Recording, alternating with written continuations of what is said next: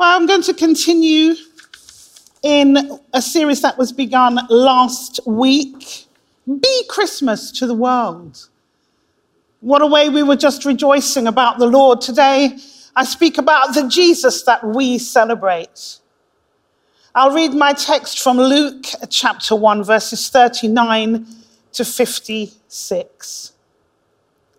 Now, at this time, Mary arose and went in a hurry to the hill country to a, a city of Judah and entered the house of Zacharias and greeted Elizabeth. When Elizabeth heard Mary's greeting, the baby leapt in her womb. And Elizabeth was filled with the Holy Spirit. And she cried out with a loud voice and said, Blessed are you among women, and blessed is the fruit of your womb. And how has it happened to me? That the mother of my Lord would come to me. For behold, when the sound of your greeting reached my ears, the baby leapt in my womb for joy. And blessed is she who believed that there would be a fulfillment of what had been spoken to her by the Lord. I continue in verse 46 And Mary said, My soul exalts the Lord and my spirit has rejoiced in God my Saviour. For he has had regard for the humble state of his bondslave. For behold, from this time on all generations, from this time on all generations will count me blessed. For the mighty one has done great things for me, and holy is his name. And his mercy is upon generation after generation toward those who fear him. He has done mighty deeds with his arm. He has scattered those who were proud in the thoughts of their hearts. He has brought down rulers from their thrones, and he has exalted those who were humble. He has filled the hungry with good things and sent away the rich empty handed. He has given help to Israel, his servant, in remembrance of his mercy, as he spoke to our fathers to Abraham and his descendants forever. And Mary stayed with her about three months and then returned to her home. How amazing, as we were just lifting up the name of the Lord there, that Mary begins with a beautiful song coming forth from her. This young woman has found a reason to rejoice and to celebrate. This young woman bursts forth with a song to the Lord.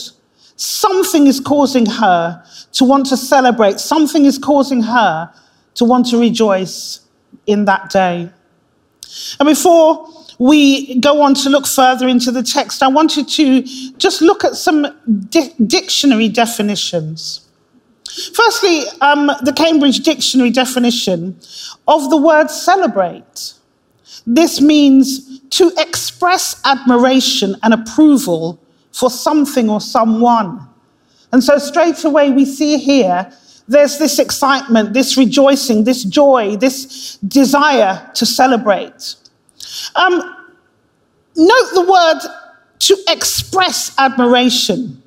So, you're not keeping silent if you're rejoicing. You're not keeping silent if you're celebrating. You're loud. You're um, imaginative. You are excited. And um, you just won't keep silent. Other words associated with celebrate are to think highly of. You're worthy of highest praise, we were singing. Or to hold in high esteem praising and applauding, honor and exalt. All of these words come up when we look at the word celebrate. Then there is the word rejoice. The definition here says to feel or show great happiness about something. Not just happiness, but great happiness, exuberant happiness. It's more than just happy. So rejoice is to feel or show great happiness. The final word I wanted to talk about is glorify. The definition um, of glorify, I'll come to later why I wanted to include this word, but it means being praised to the highest degree possible.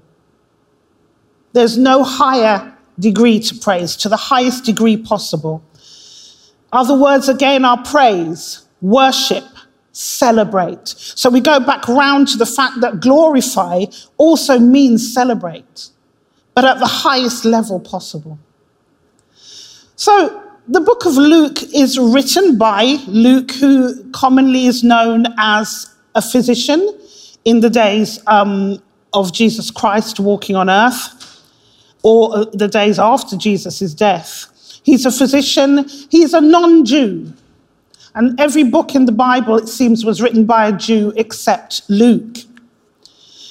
And you could say that this book really is a book that speaks about salvation for all people. The way that Luke has written um, probably appealed to Gentiles, the language that he used in the book. There was this definite message throughout that salvation is not just for the Jews, but salvation is for everyone. And so that's the context of how this book is written, that the gospel is for everyone. And it was laid out beautifully in Luke. Every part of the story of Jesus Christ is laid out his birth, his life, his ministry, his death, his resurrection, his ascension. You find them all in the Gospel of Luke. So, in this account, we have two pregnant women. One has waited a long, long time to have a child. She and her husband, described earlier in the passages, was described as advanced in years. So they weren't young. They had been waiting and waiting for a child. And here we find her pregnant. And she knows that the child within her will prepare the way for a greater one coming. The other is a young virgin who simply submits to the will of God and becomes the vessel through which the Son of God will come into the earth. So there are two dynamics here. And what is exciting is that Elizabeth declares in verse 44 that the baby in her womb leapt for joy, didn't just leap, but the baby leapt for joy. There was something more here. And so there's a reason for the joy. Is it about a promise coming? Why did the baby leap for joy? What did that baby recognize? Somehow there's a feeling that there's hope tied to this. And then look at the young Mary's reaction she sings. People often sing when they're happy, uh, when they're jovial, when something has lifted them. They often find it in their hearts to sing. And Mary's song uh, is entitled The Magnificat. That's a strange word, isn't it, to us? And it comes from um, a Latin common translation in the Middle Ages. So the scriptures were being translated into a common language for people who perhaps were not learned to understand. But that word translated magnificat actually is translated today as glorifies. So the title of the song is glorifies. That's what Mary set out to do, to glorify. And that's why I wanted to define that word earlier on. Yet this word glorify, which is praising and which is worship, is also a celebration. But what is she celebrating? What, what are these two women excited about? Yes, that they're both with child, but why the celebration? Well, they're celebrating the coming birth of the Messiah. And as we gather in this season, that's the very reason we're together in December, working towards Christmas. And, and that's why this series says, Bring Christmas, be Christmas to the world. But they're celebrating the coming birth of the Messiah. Don't we find it remarkable that the celebrations are about what is to come? Because these babies were not yet born. Yet the two women had rejoicing, had celebration. There was hope there behind it. I find it remarkable that they were celebrating ahead of time. When you look at Mary and her life, she was a good, good girl, a Jew. She would have been taught the ways of the Jewish culture. She would be taught how to worship the Lord and be a worshipper of the Lord. But she and Elizabeth would also have known of the many, many stories passed down, of the prof- prophetic words, of the promises of God. They were waiting for the promised Messiah, the one that would come to be the Savior, the one that would come to bring them out of bondage and difficulty, the one that would come to rescue them and give them back their name among the nations. So they had a promise. He hadn't yet been born. The babies hadn't yet been born. And yet they were rejoicing. Yet they were excited. In verse 47, Mary lifts up the Lord and she declares that her spirit rejoices in her Savior. There's a suddenness here that Mary identifies with the fact that salvation is coming to her. For she says she rejoices in the Lord, her Savior. She recognizes a need for salvation, even though she's been a good, religious, Jewish girl. Still, there will be something within her that recognizes a Savior is coming. Let me rejoice in this God who has come to save me. So she lifts up the Lord and she rejoices in that excitement. And she celebrates a number of things in her song called Glorifies. She celebrates the fact that he who is mighty has done great things for her. He didn't have to, he chose to. So we don't know what those mighty things were apart from the fact that she becomes pregnant with the Son of God. But perhaps there were many things as she worshipped him and lived her good, godly life that he did for her. And she's acknowledging and she's celebrating the fact that he who is mighty has done great things for her. She celebrates the fact that his name is holy, that he's different to her, and somebody that she must worship because of his holiness. How excited she must have been that the holy God would see fit to choose her. She rejoices, she celebrates. I wondered to myself if I were in that position, would I have easily submitted, easily allowed myself to be in a position where society may have thrown me away because I was pregnant without being married? But she was willing. She submitted to his will, to this holy God who had decided to choose her. Can we today give reasons to celebrate like Mary has in this song? She celebrates his mercy, his compassion, his kindness toward her and toward her nation even in the midst of being bound over the years, even in the midst of being captured, being enslaved, even in the midst of serving uh, at that time the Roman Empire. She's celebrating how merciful the Lord has been to her. Do we look at our own lives and do we remember the Lord's mercy in this time? Do we find reason to celebrate that the Lord has shown mercy to us in so many ways and in so many situations. Mary acknowledges the longevity of his mercy because she says that his mercy is from generation to generation. So it hasn't just been Abraham or Isaac or Jacob, but it's been from generation to generation, right up to where she is and she's carrying another generation within her. And that mercy doesn't stop. So she celebrates that with him. Mary glorifies him for his strength and his deeds to put down the so called mighty from their thrones. So she's also looking at how the Lord is protecting her, protecting her people. And she celebrates that it is his strength. She celebrates him or glorifies him for he has lifted and exalted the lowly.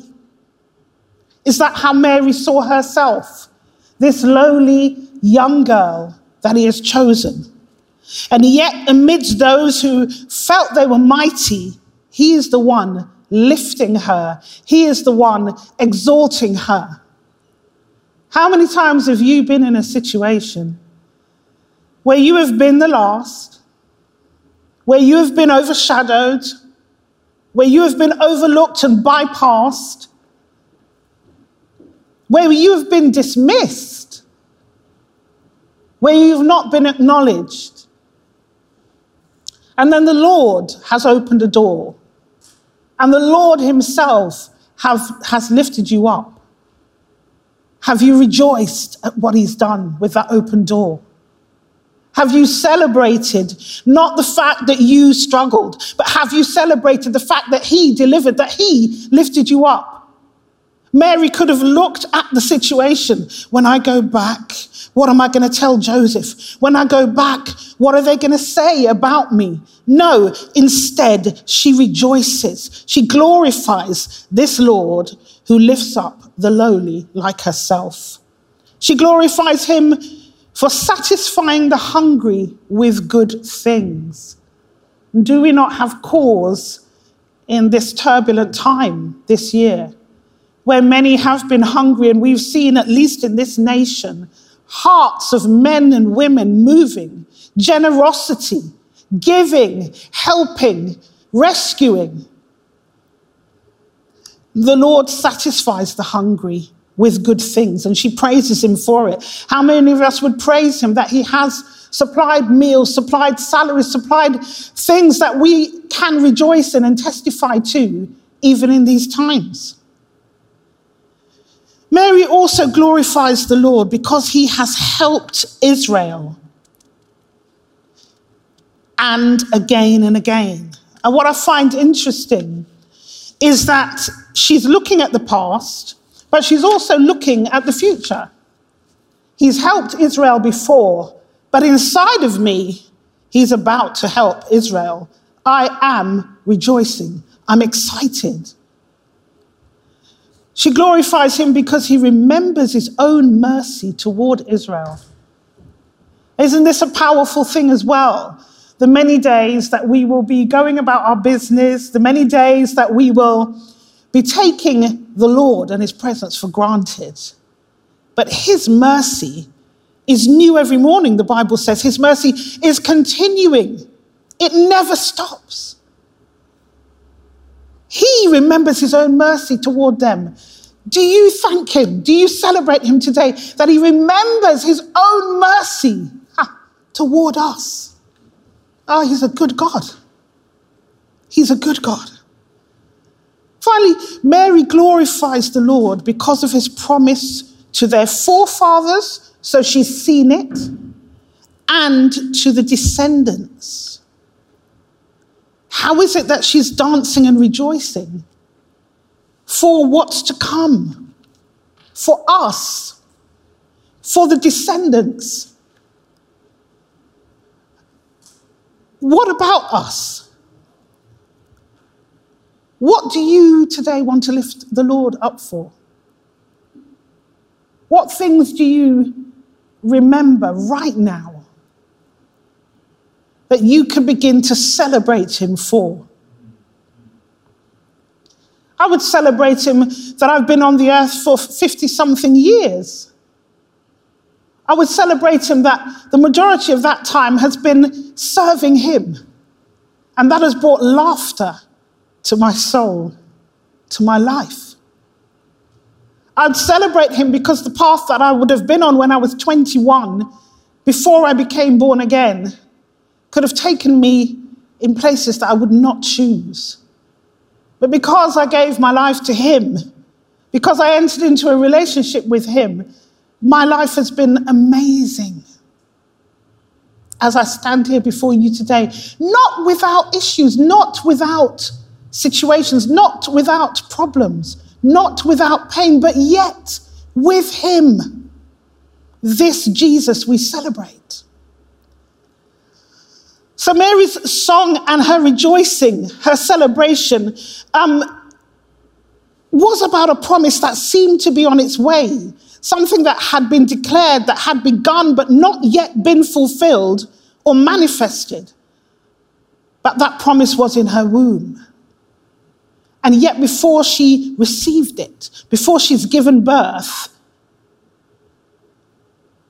before she's allowed him to enter into the world through her body, she's rejoicing.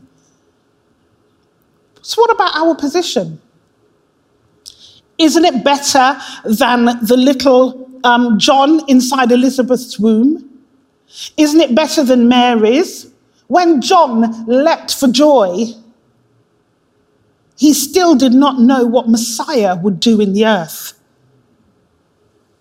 When Mary began to sing at the acknowledgement of John in, in Elizabeth's womb, and she began to accept the promise, it still hadn't manifested. But they were rejoicing. Our position is far better. Jesus has come. Jesus was born. Jesus died and Jesus rose again. And we're after that fact. So we have much more reason to rejoice because we've taken hold of it. We've taken hold of that promise. So we can be Christmas to the world because we celebrate at Christmas time the fact that Christ was born. Christ made a decision and an agreement with the Father to leave his deity and to come down to the earth. And this is the beginning of the good news that Christ came and fulfilled his purpose, which was to pay for our sins, to redeem us, to open the door of opportunity, to bring mankind back into relationship with him by going to the cross to die, to save us. It made me think that if during this time we are people who are sharing the gospel, we're glorifying, we're celebrating Jesus. We're celebrating what he's done just by sharing. That's a celebration of his life. When I looked at this, I, I looked at what the Lord had done. There was no turning back for him once he entered the womb of Mary. The cross was his destiny. It was a done deal. He would die, and he knew so, and he chose to, so that we would be born again. He could not and did not turn back. We, as we celebrate his goodness and faithfulness, this is our message to the world. To be Christmas to the world simply is pointing them to the work of the cross, pointing them to his birth and his death, pointing the world to Messiah, the anointed one. Let me share just a few other scriptures Psalms 89, verse 16, just to show how much the Bible speaks about rejoicing, how much it speaks about celebrating.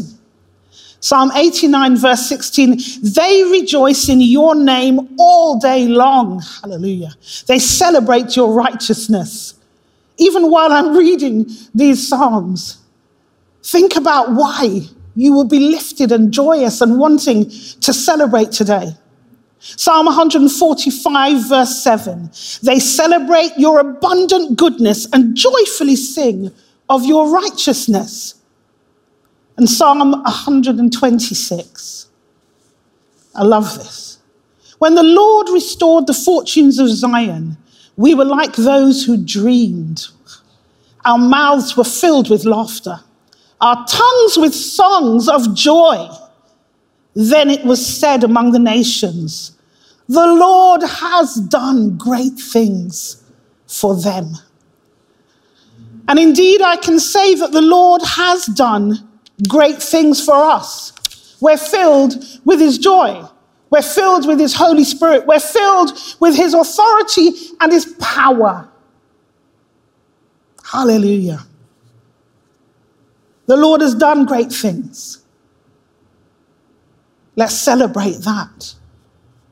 Now, some of you will be hearing and listening today, and it's great that you've joined us.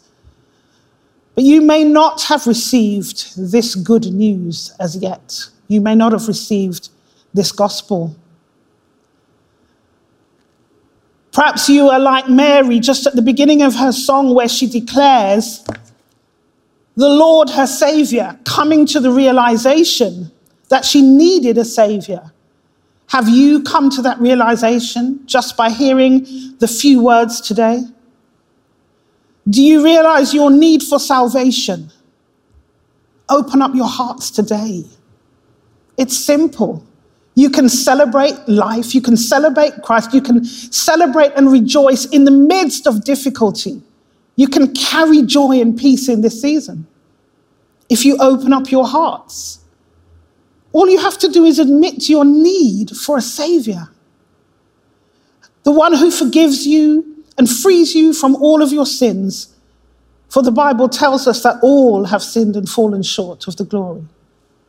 So why not in your heart today, if you're listening out there, admit you need a Savior? Then just believe that Jesus' death on the cross was for you that he exchanged your sins for his righteousness. Remember, the Psalms were lifting him up that I read about his righteousness. We were celebrating that. Think about making a commitment right now to serve Jesus Christ. You simply have to ask him to come into your life. You simply have to ask him to forgive you of your sins and become the Lord and the Savior of your life. Why not make that difference this season and join us and be one who would celebrate? There are so many ways that you can do this. And let me just pray a prayer that you might want to repeat now. Father, in the name of Jesus, I come to you and acknowledge that I am a sinner. But I have learned that you forgive sins I choose to believe that you died on the cross and paid the price for my sins. Therefore, I receive you as my Lord and my Savior today. Come into my heart. In Jesus' precious name. Amen.